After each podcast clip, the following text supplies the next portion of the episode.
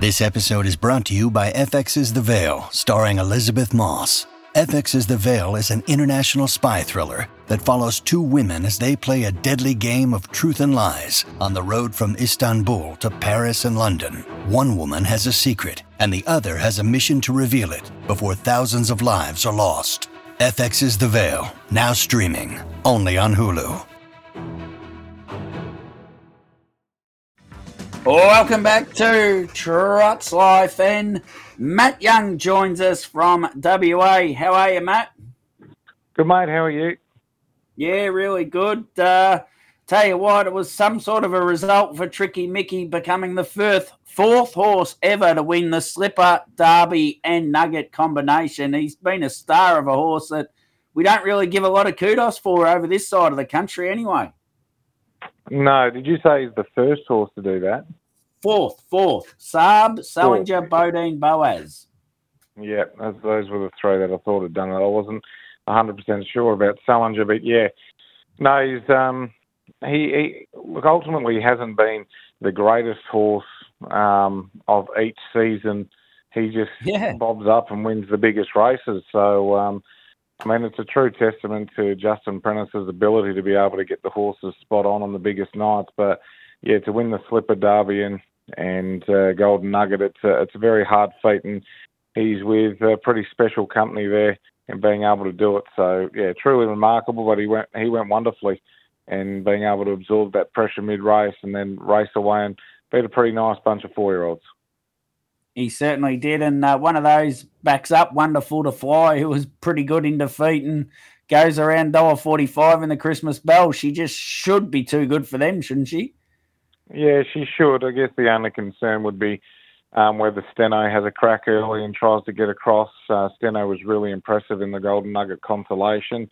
Back end of 2500, ran home in 26.7 and looked to have done it under her own steam. So I think uh, Wonderful to Fly has got the speed to to hold Steno, but yeah, it's just whether they want to push the button there. But taking the Mickey's racing really well, Cyclone Charlotte, it's a really nice bunch of mares that are competing. But uh, yeah, ultimately, I think Wonderful to Fly, as long as she hasn't taken harm from last week's run, which you would say she wouldn't, have had a soft run and just sprinted home the last 500 metres, I'd say uh, she'd be very hard to beat.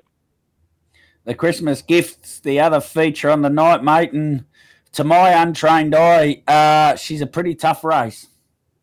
Yeah, very tricky race. Um, a lot of Mm. interest in it with Ardent Horizons drawn the pole. Horse races with a lot of ability, but at the same time has raced a lot in stands. Karana's had about 25 starts and only one mobile race. So uh, they've drawn one and two. My Ultimate Chevron creates a lot of interest coming across from Sydney, but he looks to be Yeah. more on the speedy side than doing the hard work. Hoppy's Way, he's got plenty of speed. Armour X Factor's racing well. El Capone's been flying in the four-year-old features, but uh, yeah, it's a it's a really intriguing race, and with those few that I mentioned to start, um, it creates a really interesting map in the race as to what happens early. Or lack of a map, anyway. That's right, exactly. You don't know what they're capable of doing, I guess. yeah, true, true. Now, have you got some tips for us? Uh, yeah, race one, number 12, Crowd Control. I thought he really has returned back to his uh, zesty best, and I think he can uh, sit back in the field. And Gary Hall Jr. goes aboard, which the horse is losing no ability there driver wise. So I thought race one, number 12, could get us off to a really good start, and race two, number two, Luca, who's been coming out of the feature four year old races as well. They were my two best, nice and Luca- early. So uh, Lu- you'll be awake for those, Toby.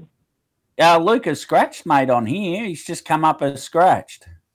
Oh, okay. So I've been doing my form all, all this morning, and I'll have to readjust markets and everything then. So, um, yeah, well, we'll go race two, race one, number twelve, and then we'll throw in race three, number four, El Chema. I've just got a feeling about El Chema in the third. I thought he was a, a big chance to be able to uh, get the job done. Magnificent will be favourite, so he'll be second favourite. But I just think he's very potent in a small field, so he'll be very hard to beat. So Race one, number 12. Race three, number four. We're chips in with Gary Hall Jr. tomorrow night. What odds are you hoping to get crowd control? Because he's $10 on harness.org.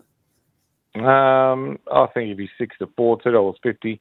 Uh, if he was around there, I thought that's not a bad price. Um, yeah, I wouldn't be paying too much attention to the prices alongside them on Harness Org. Yeah, yeah, they're often uh, they're often a little bit off the mark, which is fair enough for people doing it uh, at short notice, etc. Mate, Matty, uh, thanks for your contribution to uh, Trot's life over the past probably four or five months, or however long you've been on. What's uh, Christmas Day look like for you? Um, normally it's a lot of travelling, Toby, but uh, this year it'll be just um, seeing my parents and then going to the in-laws, and uh, yeah, we'll go there, and uh, they've got a pool, and yep, it'll just be I'll be parking up there with an esky, and that'll be me for the day. Oh, that sounds good, mate. Enjoy that, and uh, we'll catch up with you either next week or the week after. All the best, mate. Merry Christmas.